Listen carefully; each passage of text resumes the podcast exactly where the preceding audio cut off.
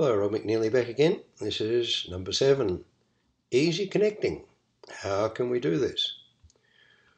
Well, once we have helped someone to find their missing resource, the key to dissolving their problem, then what? Sometimes the experience of connecting with this previously missing resource is enough so a client can have an epiphany, sometimes actually leaping to their feet, knowing that they are okay. When this happens, it can be surprising to us as wonderful it is to the client. Of course, it doesn't happen every time, although we can't help wishing that it would.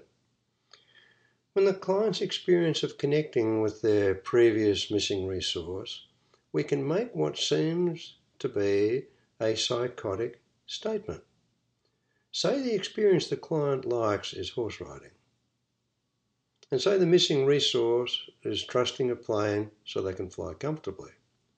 We can make this statement just as a statement. Flying in a plane is like riding a horse.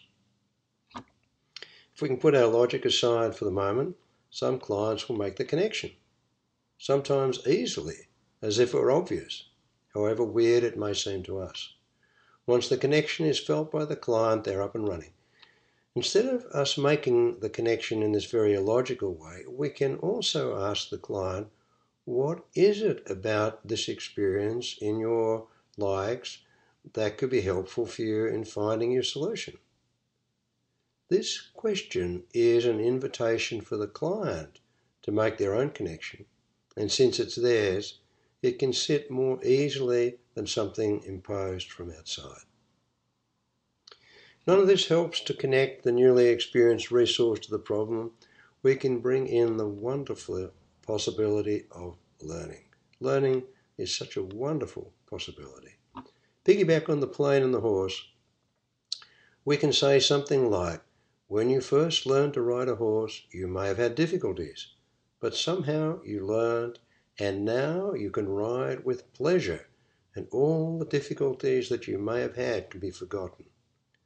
In the same way, you can learn to ride a plane and look forward to forgetting the problems that you used to have.